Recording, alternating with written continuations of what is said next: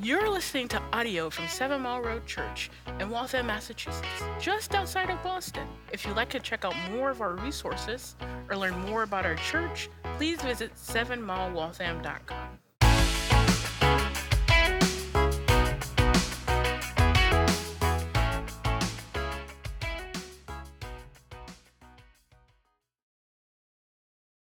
I want to begin with the story of two Williams. Uh, the first is William Wilberforce. Raise your hand if you've ever heard of William Wilberforce. Many of us have. Right?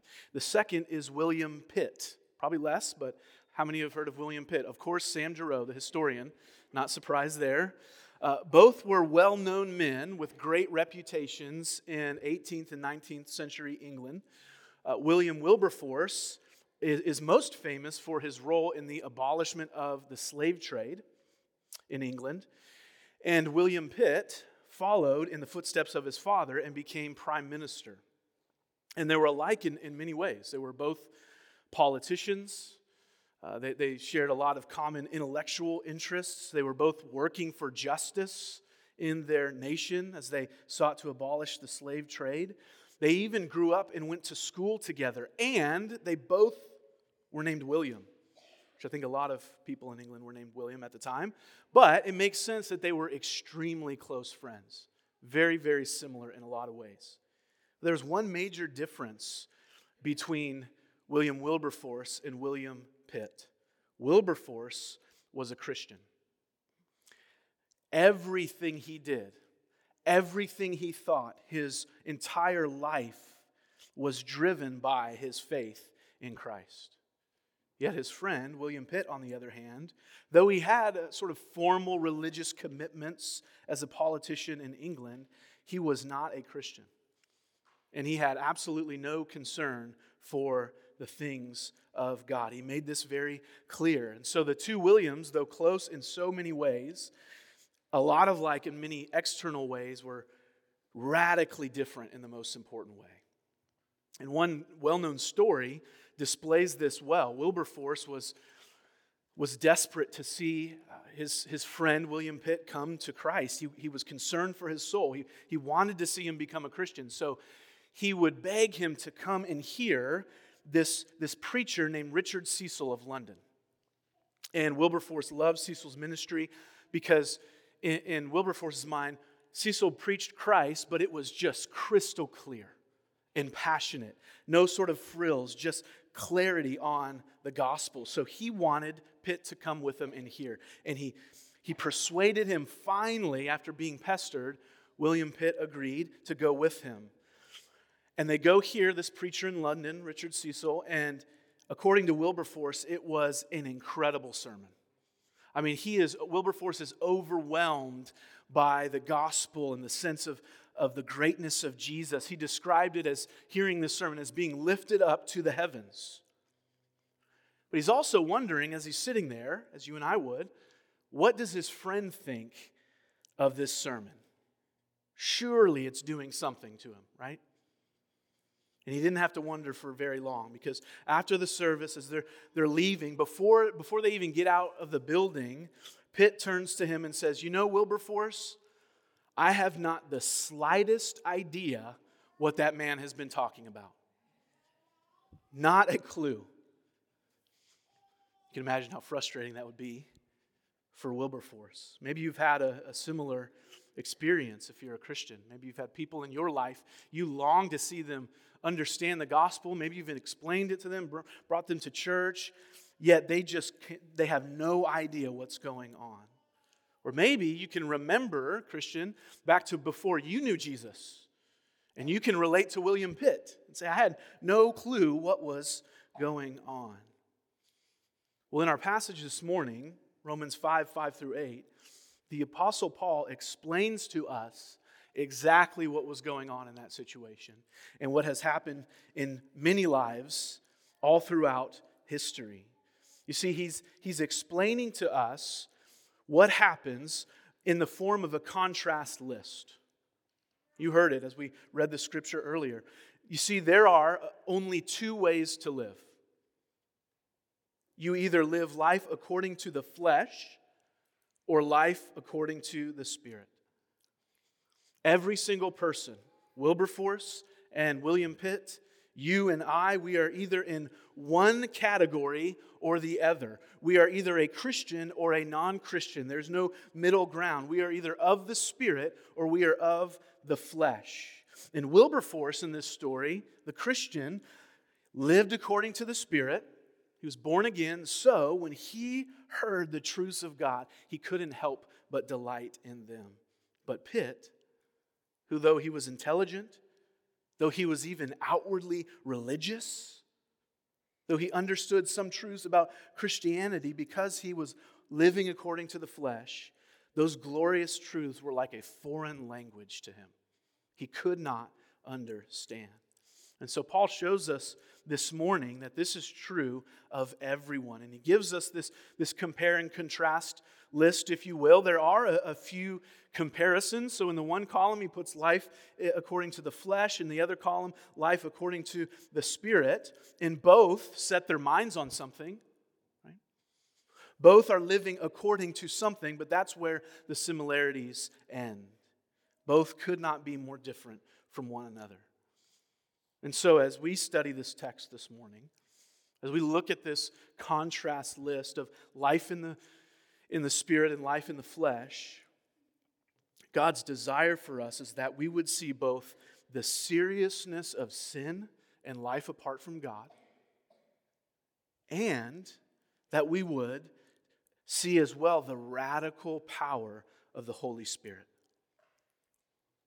And, and we'll see this, and this is the incredible reality, most importantly, that God, by the power of the Holy Spirit, can and often does and delights to transfer sinners like you and me from the one column to the other. It's the glory of the gospel. And so, this is meant to be a text that forces us to examine our hearts and minds and see where we stand with the Lord. So instead of walking through this, as we, we normally do, sort of going verse by verse, because of the nature of how Paul contrasts this, we're going to, to do the same. We're going to look at a contrast list. First, this is our simple outline for this morning if you're taking notes. Number one, life according to the flesh. Number two, life according to the Spirit. And, and as we walk through this, we'll draw out some practical applications along the way. Number one, we first see life according to the flesh. Look at the first half of verse 5 again says this For those who live according to the flesh set their minds on the things of the flesh. So, here's the first question we ask What does live according to the flesh mean? Well, when Paul uses this word flesh, he is not talking about physical body. He's not talking about muscles and skin and bones, nor is he talking about, though this is true elsewhere in the New Testament, he's not talking about the fleshly sins of, of sexual immorality, though that's part of it. That's not the idea that he has in mind here. When he says flesh, live according to the flesh, he means he's referring to humanity's corrupt and fallen nature. That's what he's talking about. So, to live according to the flesh means to live according to your corrupt and fallen nature. It means to live in pursuit of self glory instead of the glory of God and the good of others. It's to say, ultimately, life is not about God and submission to His will, it's about me and my desires. It's this internal opposition to God and His ways. And guess what? It's the default of every human heart, yours and mine included opposition towards God, and pursuit of self. In the words of, of verse 2, which we saw last week, Romans 8, verse 2, to live according to the flesh is to live in submission to the law of sin and death, instead of in submission to God. And this is an important concept for you and I to grasp because I, I think when, we're, when we start thinking about uh, living according to the flesh or sinners or sinful people, there's a temptation to just think about people who do really bad things, right? Like those people who are murderers, those people who are thieves, those people who are, are drunkards and ruining their lives and ruining the lives of those around them. But, friends, Paul begins with the inward here. And you must know, you and I must know, that you can live a morally upstanding life by the world's standards and still be living according to the flesh. You can still be opposed to God and pursuing yourself. So, Paul then goes on to describe what life according to the flesh looks like. First, he says, Those who live according to the flesh, right, they're pursuing their own selfish desires, not God, they set their minds on the things of the flesh. Now, what does that mean? What does it mean to set your mind on the things of the flesh? Well, mind here, we shouldn't look at this as only a, an intellectual pursuit. He's not talking just about thinking, though that's part of it. The idea here gets more at that of your whole person your thinking, yes, but also your, your desires and your affections. We actually use this language, don't we? We, we talk about setting your mind to something. It, it means to, to have a focus and sustained attention on something. Imagine a student struggling with, with a math exercise, which just describes my high school career, and a, and a tutor is helping him sort of with a concept and says, Listen, if you just set your mind on this, you're distracted, you're not focused. But if you set your mind to this, if you focus all your faculties, all of your brain power, all of your everything, you will solve this problem, right? It's true for most people, not for me, right? Or we say things like, oh man, it's amazing what you can do if you set your mind to accomplish something. What do we mean? We mean putting all of our focus in pursuits and desires and affections into something. That's what Paul means when he says set your mind. He's not just talking about thinking, he's talking about the, the whole inner person being drawn towards something. And this is the description Paul gives for those who are not Christians. Every single one of them. They're not just neutral before God in their thinking, the direction of their desires, the patterns of their thoughts, the practices on the whole are set against God and only pursuing self. And this isn't new to, to the book of Romans, it's not new to the Bible. Listen to what, what Paul said in Romans, back in Romans chapter 1. Now, listen to the, the mind language here. Verse 21 of Romans 1, he says, Although they knew God, meaning they were aware of him because his glory was displayed in creation, they did not honor him as God or give thanks to him, but they became futile in their thinking. And their foolish hearts were darkened. And claiming to be wise, they became fools. In Romans 1:18, Paul says they suppress the truth of God. So to, to set your mind on the flesh is to suppress the truth of God in His Word, either by outright denial of Him or, what's often more subtle, an acknowledgement of His existence without any intention of submitting to Him. I think of the Frank Sinatra song, I Did It My Way. You guys heard that song? He goes through walking through his whole life as if it's a virtue to say, I didn't listen to anyone, I only sought me and my desires. Right? Or we may hear it another way. You have to discover your truth and pursue that thing. That's the way our culture talks about this. And Paul says to do so is to live according to the flesh and to be, thus, in direct opposition to God. Now, Paul elsewhere, he actually likes doing this. I noticed this this week. He, he does these compare contrast lists elsewhere as well. One of them is in Galatians chapter 5. And here, he gives us some more specific examples in a list of, of what this looks like in someone's life. What are examples of the things of the flesh?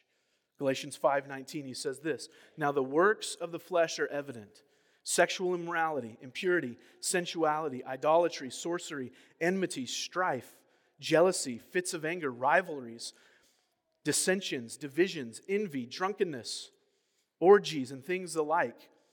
I warn you, as I warned you before, that those who do such things will not inherit the kingdom of God. Now, that's a big, heavy list, but I want to point out two things. Notice first about the things on the list that he mentions some more public, identifiable outward works of the flesh, right? We, we, outward sins. I had a professor call these marquee sign sins. You know what a marquee sign is? Right? You drive by and there's it's a big sign sticking out over the theater and it says, you know, Bruce Springsteen, Thursday night. He only plays stadiums now, but right, it's, it's big and bright so you can see it on display. So we see some of those on this list, right? Sexual immorality, drunkenness, sorcery, fits of, of anger, right? But that's not all that's on the list. Not those big external marquee sign sins, but notice also as you dig deeper, first, all of those things start inwardly, but he also talks about things that often happen in the heart. He mentions right next to all of these marquee sign sins envy. Wow. Desiring what others have. He talks about idolatry, placing in your heart things of this world above God. He talks about enmity, this internal bitterness that leads to strife. So, not only do we have the blatant marquee sign sins of the works of the flesh, we also have the hidden works of the flesh as well. And just in case you look at that list in Galatians 5 and go, I don't really think there's anything there that, you know, describes me, he says, oh, by the way, and things like these. It's not an exhaustive list. And the point is to show us that all of us have set our minds on the things of the flesh. All of us have spurned God and His Word and turn to our own way. And friends, this is the mindset in every sphere of society. The most hardened criminal apart from Christ and the most moral person you can think of apart from Christ have equally set their minds on the things of the flesh and thus are in opposition to God. Now, that's a bleak picture, but it's a really important biblical truth to understand. And here's why because of what he says next. What's the result of living according to the flesh and setting your mind on the things of the flesh. Verse 6 For to set the mind on the flesh is death. It's death. Now, this is true in the physical sense in many ways.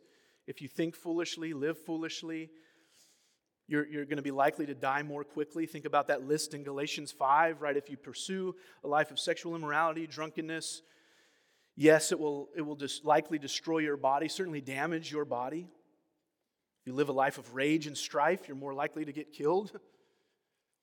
But Paul has a deeper meaning merely than just physical death here.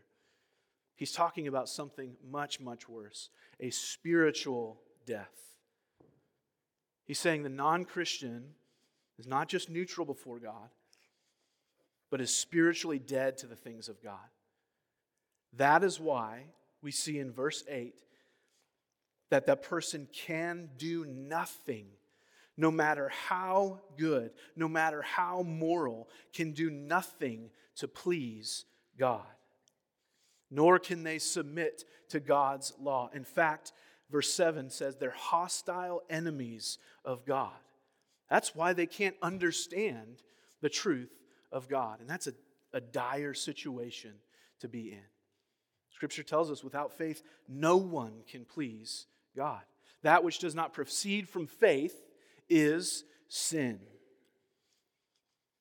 And we see a summary of this in Ephesians chapter 2, where Paul says, And you were dead in your trespasses and sins, in which you once walked, following the course of this world, following the prince of the power of the air, the spirit that is now at work in the sons of disobedience among whom we all once lived in the passions of our flesh, carrying out the desires of the body and the mind, and were by nature children of wrath like the rest of mankind. Friends, this is Paul's picture, this is the biblical picture of the unbeliever, one who lives according to the flesh. Now, what do we do with this truth? Just think practically with me for a moment. First, the most important question to ask is this Does this describe me? That is the most important question to ask this morning. Am I living according to the flesh? Am I living in hostility to God? Now, hear that question. The question is not, do I go to church? Do I prioritize the Christian religion? Do I come from a religious family? Am I a good person in my neighborhood? Do I live a morally upstanding life? All of those, good in their own right, important in their own right, they point to the external. You can have all of those things. You can look the part and still be living according to the flesh. There's a, a video that went viral a few, few years ago, um, and it featured Red Sox legend Manny Ramirez. I'll pause for applause. No, I'm just kidding. Um, there's four of us who know who that is in this room. That's okay. And he was eating at, he, he is a Red Sox legend. Okay, so if you don't know who he is, it's because you're not a Red Sox fan, right? He was eating at, at a restaurant and he noticed a guy with a Red Sox hat on. So, so he goes up to him and he says, Hey, nice hat.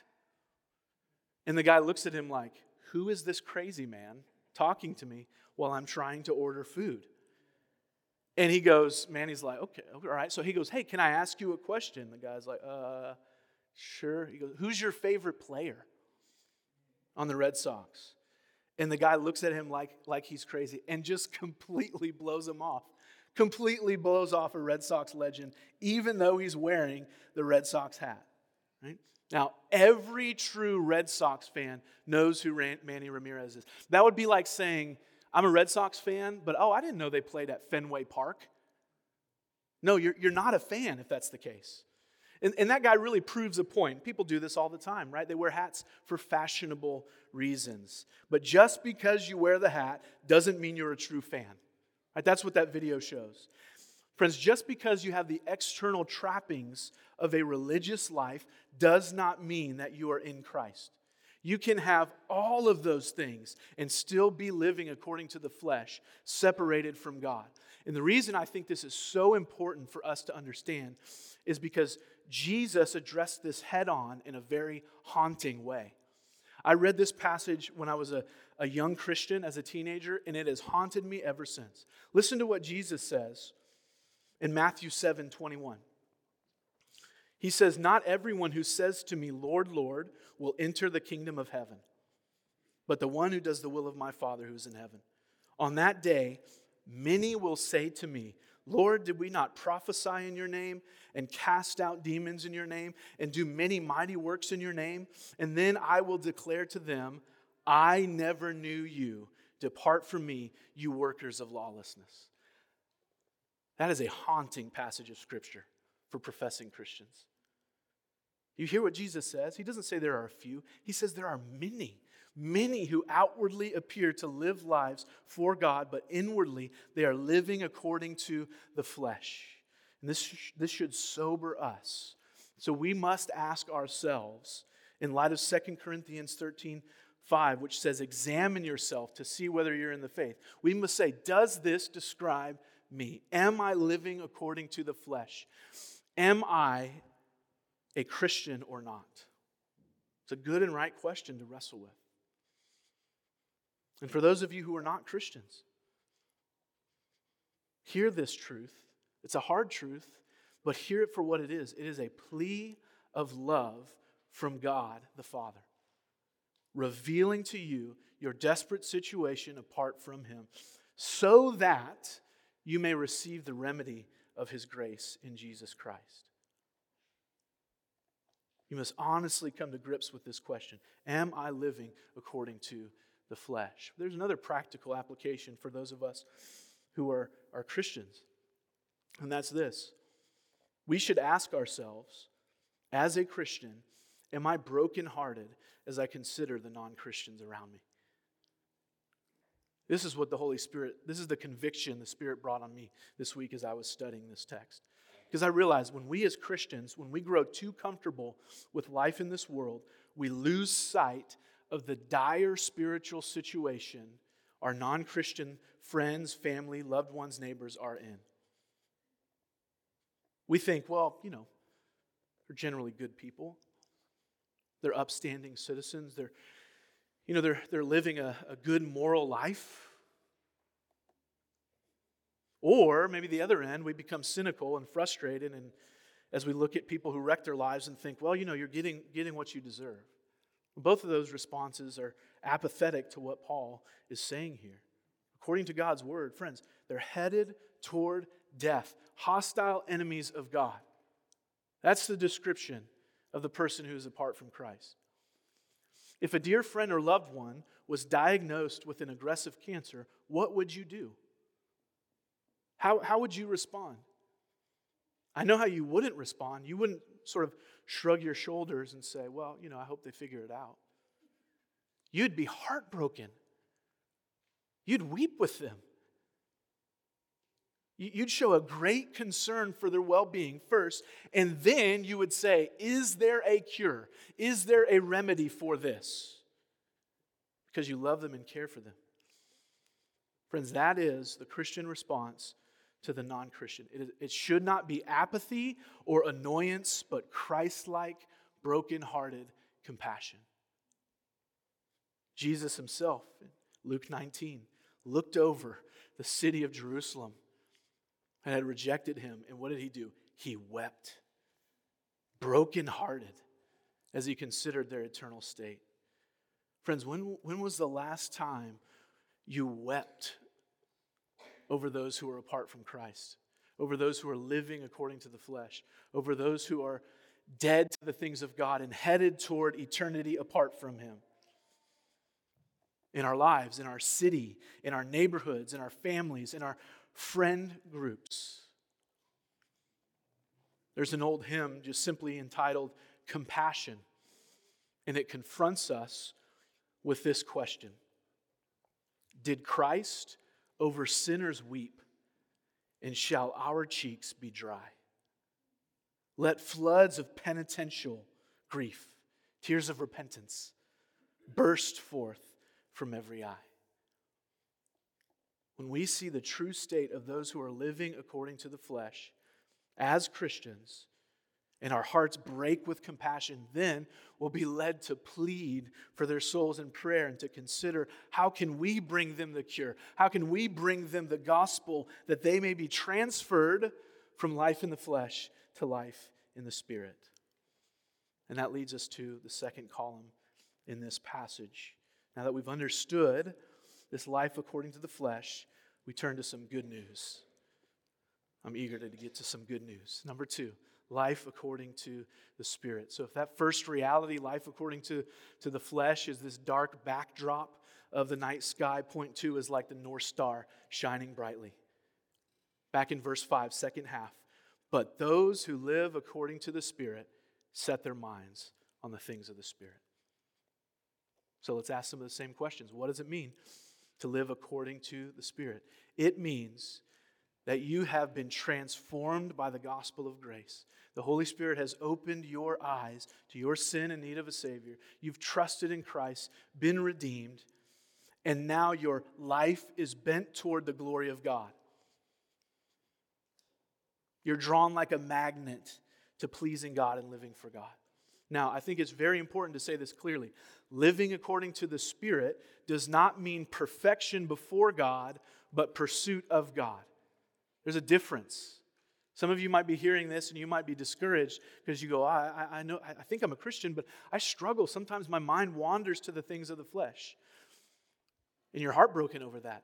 You're heartbroken over that because your mind is set on the things of God. You're pursuing Him. He's not talking about perfection here. There will be imperfections, there will be sins, there will be failings, but the life that is filled with God's Spirit will always be drawn to Him. And, friends, here's the beautiful miracle of this that you and I can move from one column to the other. That those who live according to the flesh, as utter enemies of God, by the grace of God, the sacrifice of Christ, the power of the Holy Spirit can be brought into life according to the Spirit. So this draws us back to where we were last week. You remember last week, Romans 8 1, there is therefore now no condemnation for those who are in Christ Jesus. Paul is saying, listen, these are, these are the blessings for those of you who have your identity in Christ. The first is you have no condemnation. Christ has freed you from this. And now this week he's saying, oh, but there's more. Not only are you no longer condemned, but listen to this you have your entire life filled with the Spirit of God so that you live according to the Spirit and set your minds on Him. And the result of this life according to the Spirit is that your, your internal focus then is towards Jesus. You delight in the things of God, you set your mind on those things. You ponder the truths of God and His Word. And over time, Like clay on the, the potter's wheel, your mind and heart are shaped by God's truth, and that inside out transformation begins to take place. So, to set your mind on the things of the Spirit means you're less shaped by the ethics of this world, by the thinking of this world, and you're more shaped by biblical theology and the ethics of, of love and sacrifice and protection of the weak. It means you're, you're, you're growing and learning how to apply the wisdom of God's word to every situation of your life friendships, home life, work life, personal life, finances, all of those things. It means your own story and how you understand the world is shaped by the story of God and His revealed truth in the Word. It also means that you are growing increasingly in your passion for the gospel of Jesus Christ. One of the primary tasks of the Holy Spirit is to testify to Jesus. Therefore, if, if your mind is set on the things of the Spirit, if you're a Christian and you're living according to the flesh, that means you think often of the gospel. You say, Yes, I am a great sinner, but Christ is a great Savior. And friends, this is the work of the Holy Spirit in the life of the believer, and it can't be gained by our own strength. This can't be gained by intellectual knowledge. You can study good theology, and you should. You can come to church, and you should. You can have Bible knowledge, and you should. But you can have all those things and still have a mind of the flesh. We need the Holy Spirit to open our eyes and illumine the truth of God's word that we may know and love Him intimately. This is the work of the Spirit in your life. Spirit opens your eyes that you would believe the gospel. Then, as a Christian, you are filled with God's Spirit. And just as we prayed earlier, Psalm 119, 18, open my eyes that I may understand, that I may love you more, that I may know you more. This is why Paul writes in 1 Corinthians 2, he says, But as it's written, what no eye has seen, nor ear has heard, nor the heart of man imagined, what God has prepared for those who love him. These things God has revealed to us through his Spirit, for the Spirit searches everything, even the depths of God. And friends, the result is go back to Romans 8, the result in verse 6 is this instead of death, there is life for those who walk according to the Spirit. Eternal life, yes, but the emphasis here is on abundant life in the Holy Spirit today. I think many Christians throughout maybe the last couple hundred years have sort of emphasized eternal life, which is so, so important, true. We hold on to that, right? We have eternal life in Christ Jesus. But we don't have to wait to experience abundant life in the Spirit. That's offered to us today. You remember that list in Galatians 5 where Paul tells us the works of the flesh? Well, he goes on back in Galatians 5 and he contrasts those with the fruit of the Spirit. This is what a, a life and mind set on the Spirit looks like. Galatians 5:22. The fruit of the Spirit is love, joy, peace, patience, kindness, goodness, faithfulness, gentleness, self-control. Against such things there is no law. Jesus uses an illustration of an overflowing stream of water to describe the Christian life in the Spirit. John 7 38 says this Whoever believes in me, as the scripture has said, out of his heart will flow rivers of living water. And then John adds a comment in verse 39. He says, Now this he said about the Spirit, whom those who believed in him were to receive. Jesus says, When you believe in me, you are alive in the Spirit. You have fullness, you have abundance. You're thirsty for the things of God. That's what's yours, Christian. And then, what's more, instead of hostility with God, we have peace with God. You hear it in our assurance of pardon. Through justification, we have peace with God. Paul emphasizes it again here. I think of stories of reconciliation. I love good reconciliation stories, books, movies. Uh, one, of, one of my favorite in recent years was the, the story of Daryl Davis.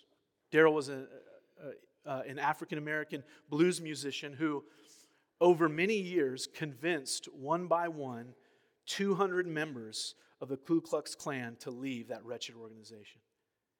It's an incredible story. And he did this by befriending these men one by one.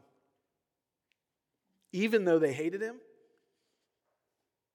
even though they, they told him that he was less of a human, that he had a gene in him that made him more prone to violence, they berated him. Yet they were drawn to his kindness.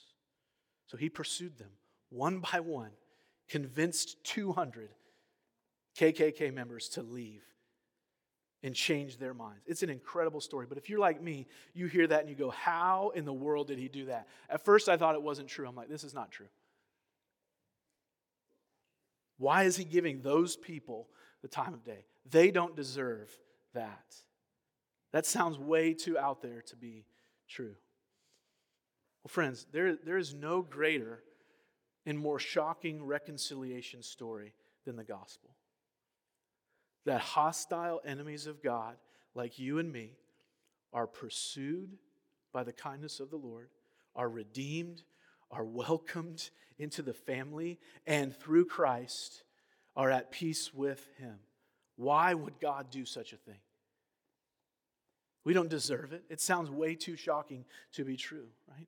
But guess what? It is true. And by His grace, we have peace with God in Christ by the Spirit.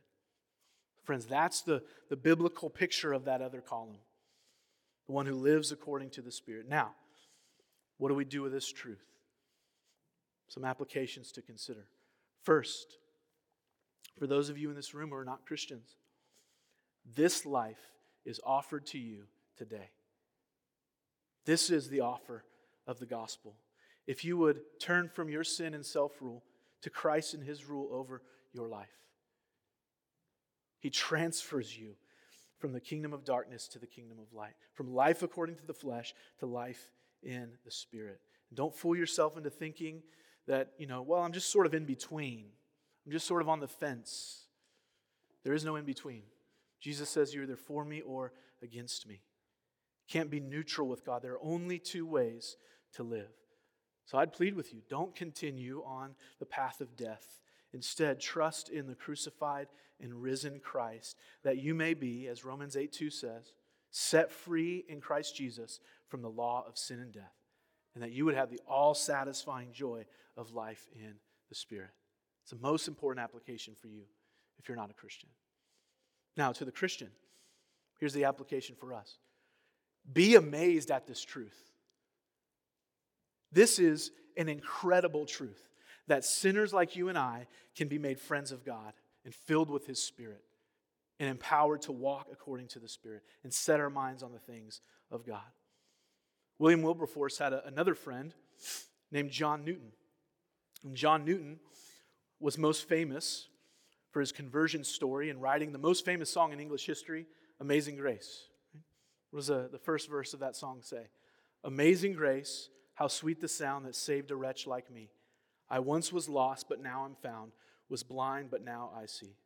That song has been sung millions and millions of times. But Newton understood the weightiness of those words. Do you know why? Because he never forgot who he was before God saved him. He was a wicked, drunken, violent, hateful man who captained a slave ship. And God miraculously saved him.